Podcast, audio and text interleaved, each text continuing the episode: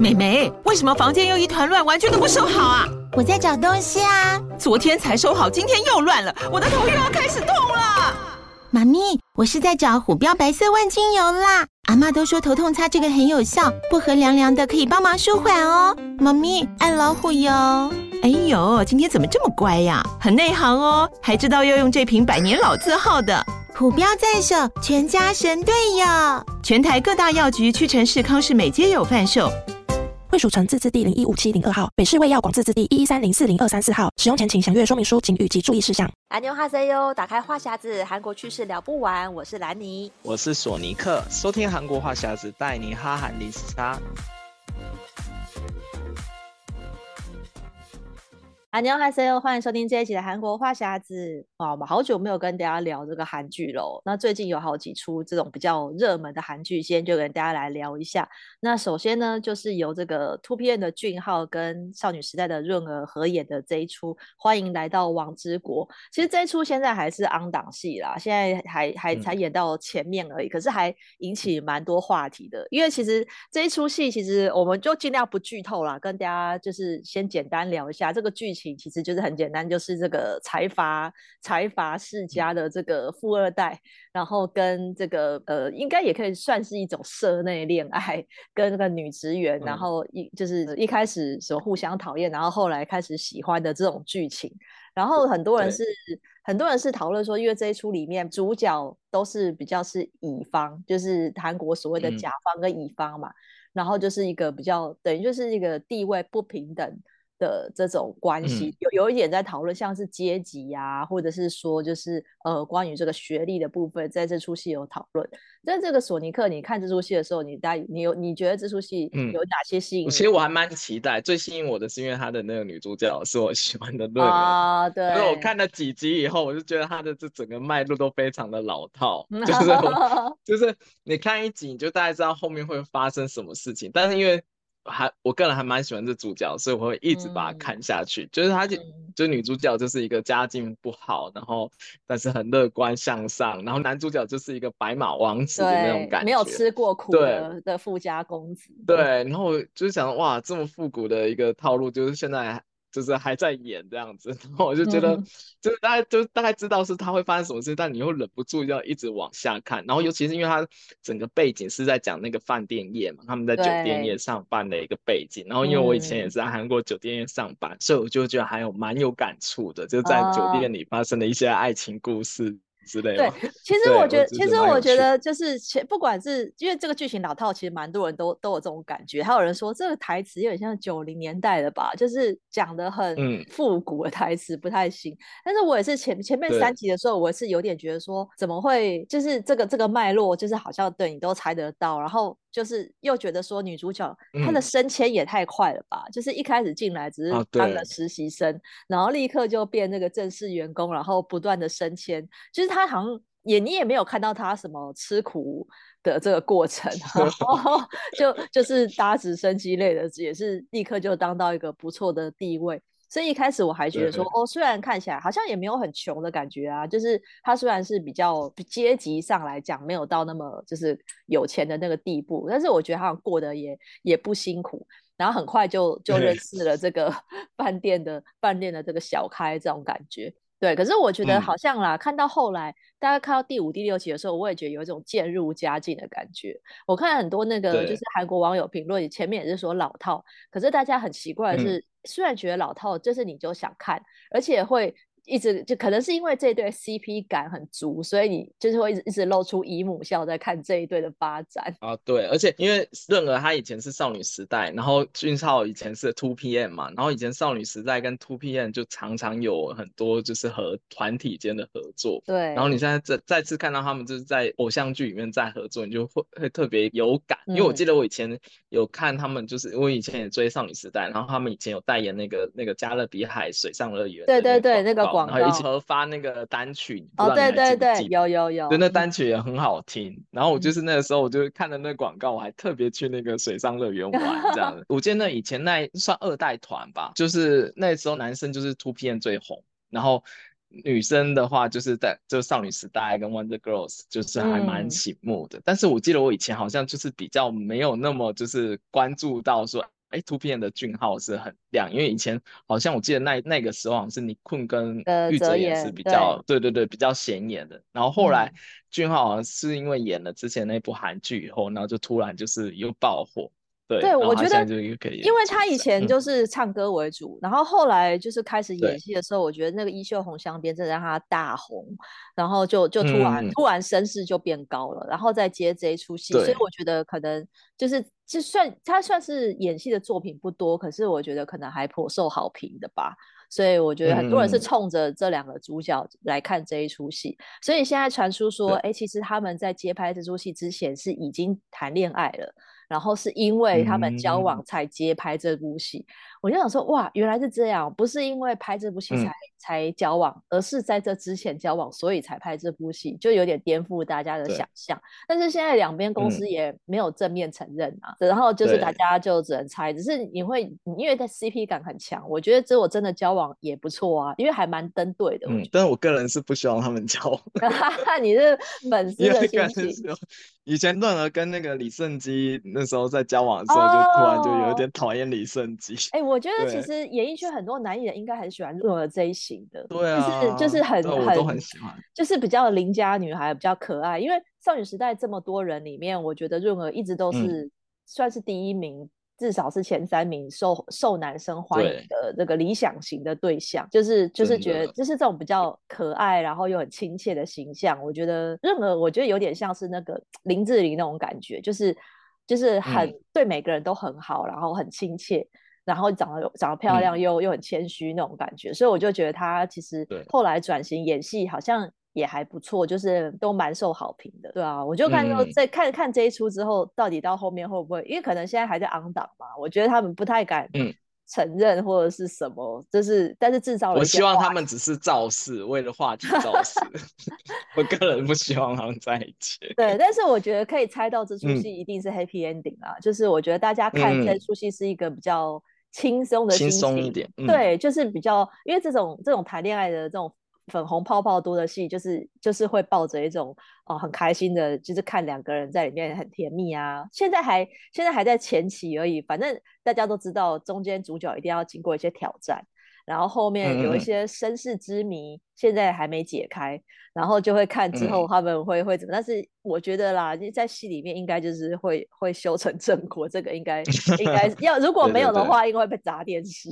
但是这出戏还当然还是探探讨到一些像我们刚刚说，就是韩国的阶级制啊，因为像前面呃润儿她本来去应征的是饭店的实习生嘛，然后他们规定。资格是四年制的大学，可是他是念两年制的大学，嗯、所以他进去公司之后就一直被嫌弃学历这件事情。就是其他的，包括他的主管，就是美貌比不上他，就要去挑剔他的学历，就觉得说哦，你学历不如我们，你要更认真。所以我就觉得这个就是很体现韩国人对于韩国社会对于学历阶级这件事情，就是很很真实的反应啊。而据说在韩国的确是比较瞧不起。对，就他们觉得说，像两年制的这种大学就不算是真的大学，因为它其实有点像就是专科的那种概念，嗯、专科大学。对对，专科大学就职业学校，然后跟你那种正统四年制出来的那种大学毕业的学生，他们觉得说，哎，你好，就是不是我们那种正规班 出身的，就是你是那种职业学校出身，嗯、所以你好像会比较低一级，就是你的就感觉他们的学历会比较不值钱。嗯，对，然后就会，因为其实韩国人这这的就是生活上会比较多那种那种小团体啊，或者是他就是会觉得会有一种阶级化的那种概念在，所以你进来以后，他就觉得你应该就是最小的，然后什么事都使唤你去做之类的。对对对，对我就。可以感觉出来，韩国人就是韩国这种职场上的那种文化的，应该会是是这样子。而且你看哦，就是里面主角，比如说在那个精品店工作的那那个那个女生，她的她们里面、嗯、就连都是那个服务业里面的店员，忙内要负责去买。那个点心这些，就是他的，他们连就是各个行业里面自己的内规、哦、这种也都有，然后还要帮前辈买午餐，然后前辈有一些挑剔的，这个不吃那个不吃或是什么，你都要遵守。我就觉得哇，真的是阶级还有一阶级，你知道吧？就是 上到下到更下面，层一层接一层。所以我觉得这出戏有某部分可能也在探讨这一方面。嗯、而且我觉得啊，这么他故意把就是主角跟他的好朋友都安排在同一个财阀底下的子公司，我觉得有一点 故意，因为有一种既视感，我就会立刻又想到说。航空我就想要是不是大韩航空，然后它是？我三星底下的就是哦，底下旗下有饭店，嗯、然后有免税店，有精品店。嗯有什么？就是对啊，感觉就是真的就是财阀在控制你，里面没有别的公司的人，嗯，全部都是同一家公司的子公司的人。对，然后都是那个。实际上，大韩航空也有很多那个饭店，就是在各地有。嗯，对对对。然后，而且大韩航空之前也有发生一个很有名的，就是卡街的一个事件。对呀，啊，对。嗯你就可以，我已经可以感受到在那里面工作是多么辛苦的那种感觉。就是从新闻里来看书，就是它里面的经营者啊是比较怎么讲，就是感觉是站在一个绝对的高度，就是他想怎么样做，就怎么样做，他就是他就是甲方。然后不是因为里面演到就是饭店继承人是那个呃俊浩的姐姐嘛，他不是看不爽那个员工，立刻叫他走路，嗯、就把立刻叫他走，哦、就是直直直接就是处理掉，处理掉哇。我觉得这个就是这种很大老板的那种、哦、那种心态，在在治理那个饭店，然后对，就就就是哇，你就可以感受到真的是就是权力很大这样。但我觉得他当然是演的比较夸张一点的，我觉得是故意要把他设定成一个那种很坏心的这种主管，嗯、对。但是但是我觉得反正之后应该就会演到他们姐弟在争那一家饭店的经营权，目前还没有太多，应该还还在铺梗。对啊，所以我觉得后面的发展应该还蛮值得期待了。嗯、我觉得就是可推荐大家可以看一下这一出戏，然后再跟大家讨论第二出，就是现在也是那个排行榜前三名的是这个绝世，绝世网红，对，台湾翻爵士网红，对对对，绝世网红现在是韩国第一名，而且他也第一名还蛮久，因为我记得上礼拜就有听到很多人在讨论这一部，然后这一部是讲讲的是韩国网红的一个生态，因为韩国的网红主要是做就是 Insta 的会比较多，对，然后他们就。里面就讲，就是讲网红之间那种勾心斗角啊，还有那种假友情，啊、就假的那种友谊之间，嗯，然后还有互相斗争怎么样怎么样，然后还有牵扯到一些事件，然后我们详细的剧情我就不剧透，然后里面就讲到一个，就是他们网红之间也会就是分阶级，就像你的 Insta 账号有没有带 K 的。就是你的，oh. 就因为女主角一开始不是网红嘛，她一开始连 IG 账号都没有做，然后到后来她就是自己用一个账号，以后后来她的那个人数就一直上升嘛。然后一开始她只有几千粉的时候，就是其他网红都是很瞧不起她，然后就觉得说、嗯、哦，就是你怎么你这种级别怎么可以跟我一起出席这种聚会之类的，嗯、就是有这种很写实的那种状态出现这样。然后他们就讲说啊，就是看你那个，就说你是不是有带 K 级的网。那个 K 级就是你 Insta 上面那个追踪人数，就是大家如果有玩 Insta 就知道，就假如说你的追踪人数有上一万的话，它就变成十 K。哦哦对哦哦哦，对对，就是那个 K，那个 K 就是这个意思。对对对对，然后在 K 往上的话就是 N，N 的话就是更比 K 又更高的嘛。对对对对对对，所以他们就是用这个去分等，然后还会还会去看你那个形象，说啊，就是他们，因为他们里面有有一个角色是那种。呃，广告公司嘛，然后他们就是在每次在接案的时候，他们就是会分等。就假如说这个品牌办一个那个品牌发表会，就模特走秀，他们会分成说啊，呃，我发几个是免费的，就招待他们来，然后有另外几个网红，就比较高级阶级的网红，是我付钱请他们来。这样子，然后他的那个形象是怎么样啊？或者是他们怎么都都会做一个审查，像每天就就这种，假如说他 IG 是那种每天出入一些高级场所啊，然后穿戴名牌的那种，就是他会列为就比较高阶的网红。嗯那假如说你每天只做吃播啊，然后或者是你是那种家庭主妇人设的网红，他就觉得说啊，因为你的粉丝也买不起这么这么贵的东西，所以你的你的广告价值就会比较低，就是他会再把网红做一个细分。嗯然后他，所以他里面就讲到很多网红都是那种啊，他去五星级饭店的大厅拍个照，然后就走了，然后但在 po 文上写说，我今天去住住什么呃凯悦酒店啊，或者就是住五星级饭店之类的那一种，去营造出他是一个就是高富美的一个人设，就是讲述了就是网红界有一部分的虚假，还有一部分的现实，这样我觉得还蛮值得去看的。对，因为跟现在的生活还蛮大。现在台湾也是网红当道，就是跟韩国一样。现在很多品牌他不会请艺人，他就直接请这些网红来代言。然后有一些像是有、嗯、台湾比较分两种，一有一种是 YouTube 上的 YouTuber，比如说像之前像蔡阿嘎或者这种就是百万 YouTuber 或是什么阿迪英文、嗯、这些就是比较是百万 YouTuber，就他的那个 level 就比较高嘛。然后另外一种是那种脸书粉丝页的或是 Instagram 上面就是。呃，比较像是那个叫什么 KOL，他们就比较不是拍片，可是他可能是一种他带货，他会比如说他会、嗯、呃，就是厂商找他开团。然后他会分润或者什么，就是他们有那种带货力，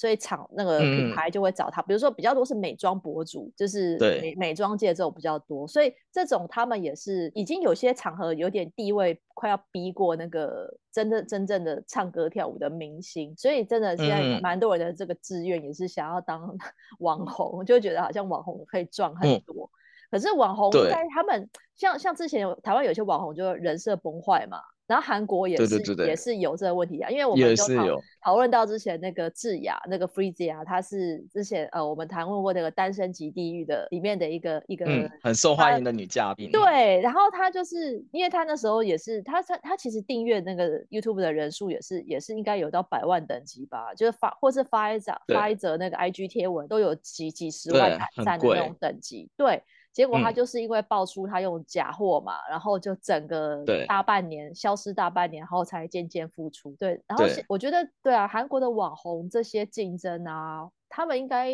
就是像这个人设方面，应该也都是对，因为他这部戏就就就有在讲到那个人设崩坏的那些事情，然后其实是因为有有一些人攻击，还有一些黑粉的事件这样子。但是我后来发现，其实台湾的网络生态跟韩国网络生态其实有蛮大的不同。因为像韩国他们主要在经营网红这边，除了 YouTube 以外的话，最最重要的、最重视的地方就是 Instagram。但是台湾的话，好像是 Facebook 这边比较多嘛。因为它里面有讲到说，就是那种团购，因为韩国也流行团购，对 对对，对对对，但台湾的团购通常是在 Facebook 上面做，但是韩国的团购通常会在 Insta 上面做，嗯，然后而且韩国很多人是会用 Insta 去做一个带货，就是去直播卖东西，嗯、然后它里面就讲到很多那种就是你看起来很帅很漂亮的那些那些网红，到最后都会创立自己的品牌。然后创立自己的品牌，他、嗯、就会挂在他的 Insta 上面，然后在在那边卖，然后就靠卖那些品牌来赚钱。嗯，对。然后我就觉得他这生态跟台湾的网红的一个操作模式的话，就又又有有有点不太一样。嗯、因为我自己自己本身是做，就是在韩国也是做网络行销了。对。然后就会发现说，韩国就是同样的做法，其实可能在台湾就行不通。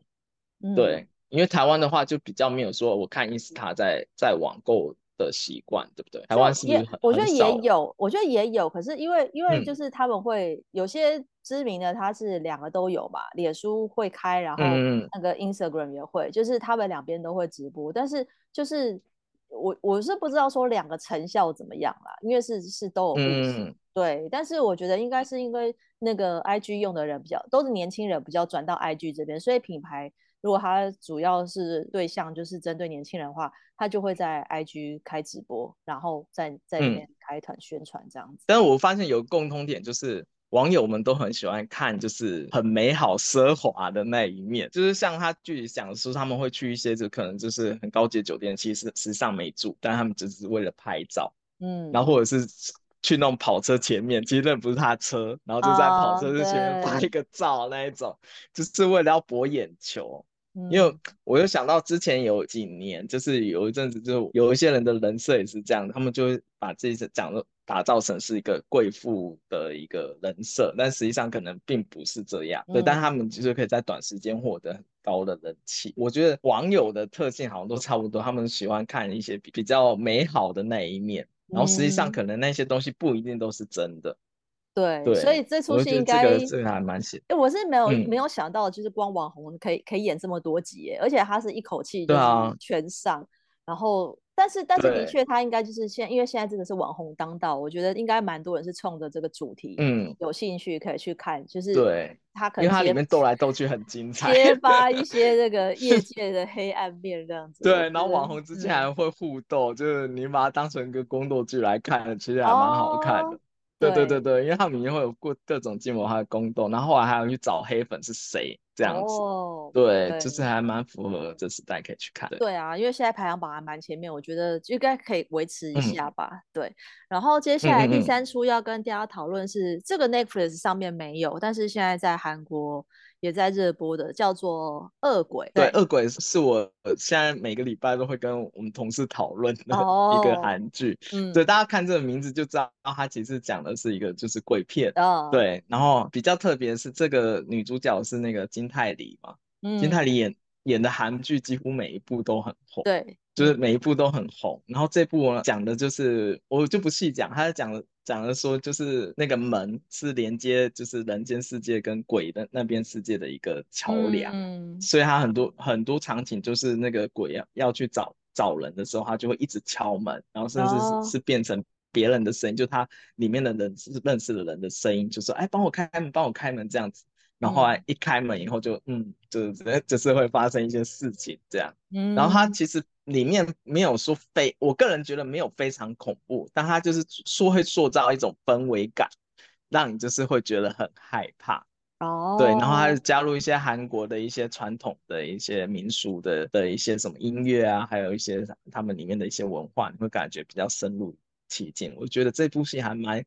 就是蛮值得一看的，嗯、对，而且其实那个女主角的演技非常好，就金泰梨的主角。哦、那、嗯、那那里面有有什么比较会不会真的可会很可怕吗？会被吓到的那样子？她会突然出现，如果有看的话就知道他们其实会用那个女主角后来是会用镜子去看看有没有有没有鬼这样子，嗯、然后有时候这样一扫的时候你就会有点害怕，因为她只要一拿出镜子，你就会想说哦，是不是要出来要出来，然后她一反射就是。的时候，你就会看到那个不该看的东西，这样，所以有时候会突然被吓到这样子。哦，然后你就觉得韩，我觉得韩韩剧主要是卖一种氛围感。对，因为像像我之前还蛮喜欢一部韩国电影，就是那哭声，嗯、就它虽然没有没有那么多很恐怖的鬼出现，但是你就感觉这整个整个氛围你就觉得很恐怖。对，我觉得韩国对韩国的这种就是惊悚感，就是都都会就是会会让你感受到。就是它没有没有没有实体，嗯、但是它也会让你感受到很可怕的那种那种氛围是蛮会营造的。我是比较不敢看这些比较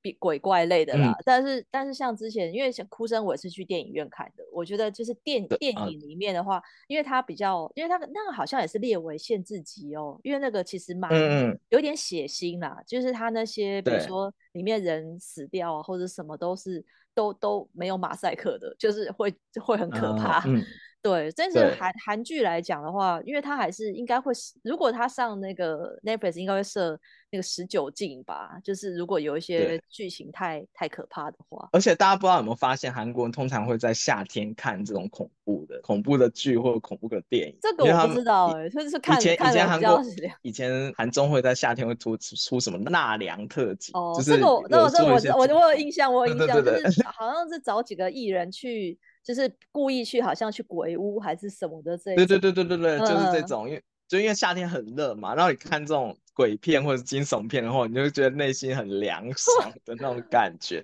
就韩韩国人真的很习惯会在夏天去看鬼片。哦，对。我但这理论不知道哪里来，因为明明就是身心里凉，但是身体还是很热啊。对，而且对，我就觉得其实还蛮。然后后来觉得还蛮搭的，而且你看你夏天那种日正当头，然后看鬼片就比较不会那么害怕。不知道你会不会这样觉得？我是个人会这样觉得啦。你会还会突也会觉得说，哎，应该很恐怖那种阴森感，然后就顿时间好像，哎，体感温度好像有可以降个两三度的那种感觉。可是因为我追剧都是在晚上半夜，所以我比较不敢在晚上看这些剧。我觉得应该看会会不敢，会可能会睡不着。半夜追剧的话，可能就会觉得有点有点太害怕。可能要白天吧，白天看比较嗯比较不会那么可怕。但是对啊，就是因为现在现在只有在韩国的那个。呃，就是那个平台上面，台湾现在还不知道是哪一家。哦，台湾我看了，好像是迪士尼 Plus 有买了版权。哦、对啊，对，就比较受限点。嗯，不过它这部在韩国的那个收视率是直线上升，因为他们原本期待只要破十就会庆功了嘛。哦。然后他们现在已经破了十一，哇，就是越来越越高，越来越高，而且他现在只播了六集吧，然后接下来还、嗯、后面还有总共十二集嘛，还有后面还有一半，嗯、所以估计他应该会越来越高，就是。这这部戏是一直往上冲的一个趋势，嗯、所以大家如果喜欢看鬼片的话，可以来看这一 部。对对对对对对，嗯、还蛮精彩的对。对啊，其实现在现在最最近真的是还有蛮多剧是还蛮蛮值得追的，只是我们今天篇幅有限，所以没有办法谈到。然后像之后还有最最近大概月底还有几出是这种续集系列也即将要出来，也跟大家预告一下。像之前我们跟大家介绍过这个《D.P. 逃兵追缉令》第二季终于终于要上，七月二十八。对啊，七月底就要上。哎，我觉得他们蛮快的，因为之前第二季不是就是呃这样有没有有一年吗？因为中。我我是不知道应该超过超过一年了，超过一年多了。哦，那那个主角应该还是那个谁？丁海寅。丁海寅他还是在，那其他的配角有换吗？其他配角好像主要配角都还在。嗯、对，因为我记得 DP Two 其实之前就一直放风声要播了，但是他一直延后，一直延后。哦。对，然后一直到现在就是真的确定说啊，确定说要上了，所以。我个人还蛮期待这一部，因为这一部其实因为他是在讲军中的事情，所以其实我觉得有点敏感。因为那时候我记得 DP 在上的时候，因为我那时候我其实是有抢先看到 DP 的那个片，哦、然后那时候 Netflix 就说这这个戏是韩国电视台不敢播的戏，对对对，就是因为他们讲军中的事情。对，然后我在想说 DP Two 应该还会有不同的那个案件会出来，因为以前 D D P One 的时候，它其实每对，就是它就里里里面每一集都会有一个事件发生嘛，所以我猜 D P Two 我在期待它会不会有就是别的一些事件出来这样子。可是它的集数算少的，我记得第一季好像也才六集还八集，就是对对对对对，你就一下就看完了。对啊，就很可惜，但是就是还蛮想，但是但是它因为它每一集其实是一个独立的故事，就是这个逃兵他遇到什么样的故事。嗯比较对对对对，没有那么衔接感，就不知道他第二季他会怎么样铺陈。但我觉得，如果找如果是丁海寅的话，我觉得还还蛮想再看他，他他应该升官了吧？嗯、应该应该不是再是小兵了，我 觉得，对，那个应该应该那个阶级应该应该会让他升官。对，然后接下来另外一出是那个什么《驱魔面馆》的第二季，是不是？嗯，第二季，因为《驱魔面馆》也是之前的一个口碑剧，就是他之前 Netflix 在播的时候也还还蛮红。那个女主角是金世正，就金世正现在地位也不一样了。就我那时候看的时候，我就觉得这部戏还蛮有趣的，因为它有也有点异世界的那种那种感觉。然后我就觉得啊，这次出好不容易终于出出第二集，然后想说不知道会有没有什么新的火花，所以这部戏也是我的一个。必追剧这样子哦，对啊，对，而且金世正你说对，但是他中间因为又有那个室内相亲红红了嘛，对啊，所以那个跟上一次的那个地位已经不一样。然后，而且现现在听前阵子还听说他跟安孝燮也是在热恋中，哇，这个这个是没有被证实，但是我我那时候看就说，哎、嗯，那好像好像也蛮合理的。虽然说室内相亲也已经是有一点久以前的事情了，对，但是现在后来才传出。恋爱的消息，对啊，这个就是，对，我觉得他们还蛮搭的，我们个人是祝福他们在一起。对啊，但他反而没有跟驱魔面馆的其他男演员传出绯闻，或者是对，那那个时候好像也没有传出。对，就是、因为那时候我觉得大家的焦点没有，因为第一部的时候大家的焦点比较没有在金世正上面，主要是在整个那个剧情的节奏。啊哦，对对对对对，不知道后面第二季剧情会怎么怎么样改变，但是我希望可以跟延续第一季的那个感觉下去走。我不知道你有没有看第一季，他第一季是比较一个比较奇幻类的那种感觉。嗯、对啊，如果通常通常如果那个第一季的原班人马继续演第二季，我觉得应该会不错。对，但是因为每次那个续集都隔了一段时间，嗯嗯也有人是比如说。现在要演第二季之前，再来赶快先来看第一季来，来来接着有没有？他的他就不像《还还魂》，差的距离时间比较近，可以就是延、嗯、延续。现在可能就是大家要再可以可以再回头复习一下第一季，然后。再来看第二季有什么变化？这样。我刚才说《还魂》的男二就是也要出新剧了，跟那个金所炫。对对对，他他对对对，那部当男一了。对了，他这次要当男一了，然后大家就说那个颜，光看颜值就非常期待。哦，对对对对，而且我我发现他现在强档剧都是集中在七月底一起播。对，而且自自从《还魂》播出以后，那个黄敏炫就是男二黄敏炫的那个人气涨非常高。嗯，就他现在是人气非常高的一个，算是偶像，对。然后他现在跟那金所炫也是人人气跟颜值非常高的一起合作一部叫做《无用的谎言》，然后这部是七月三十一号会，对，是时时装剧，然后是有、哦、也是走爱情剧的一个路线，嗯、所以大家也可以去看一下。所以就是接下来还蛮多期待的，然后现在 on 档，我觉得已经已经有点要看不完了，对，就推荐给大家。好，那今天就跟大家聊到这边喽。如果喜欢这期的内容，可以上赞助链接，请南宁跟索尼克喝一杯咖啡。想要加入我们话题的讨论，嗯、可以在脸书搜寻韩国话匣子。然后想要追踪韩国的消息，可以 follow 我的粉砖 Hello Lady 南宁小姐，还有索尼克的玩转韩国。那我们下礼拜再见喽，拜拜。嗯，拜拜。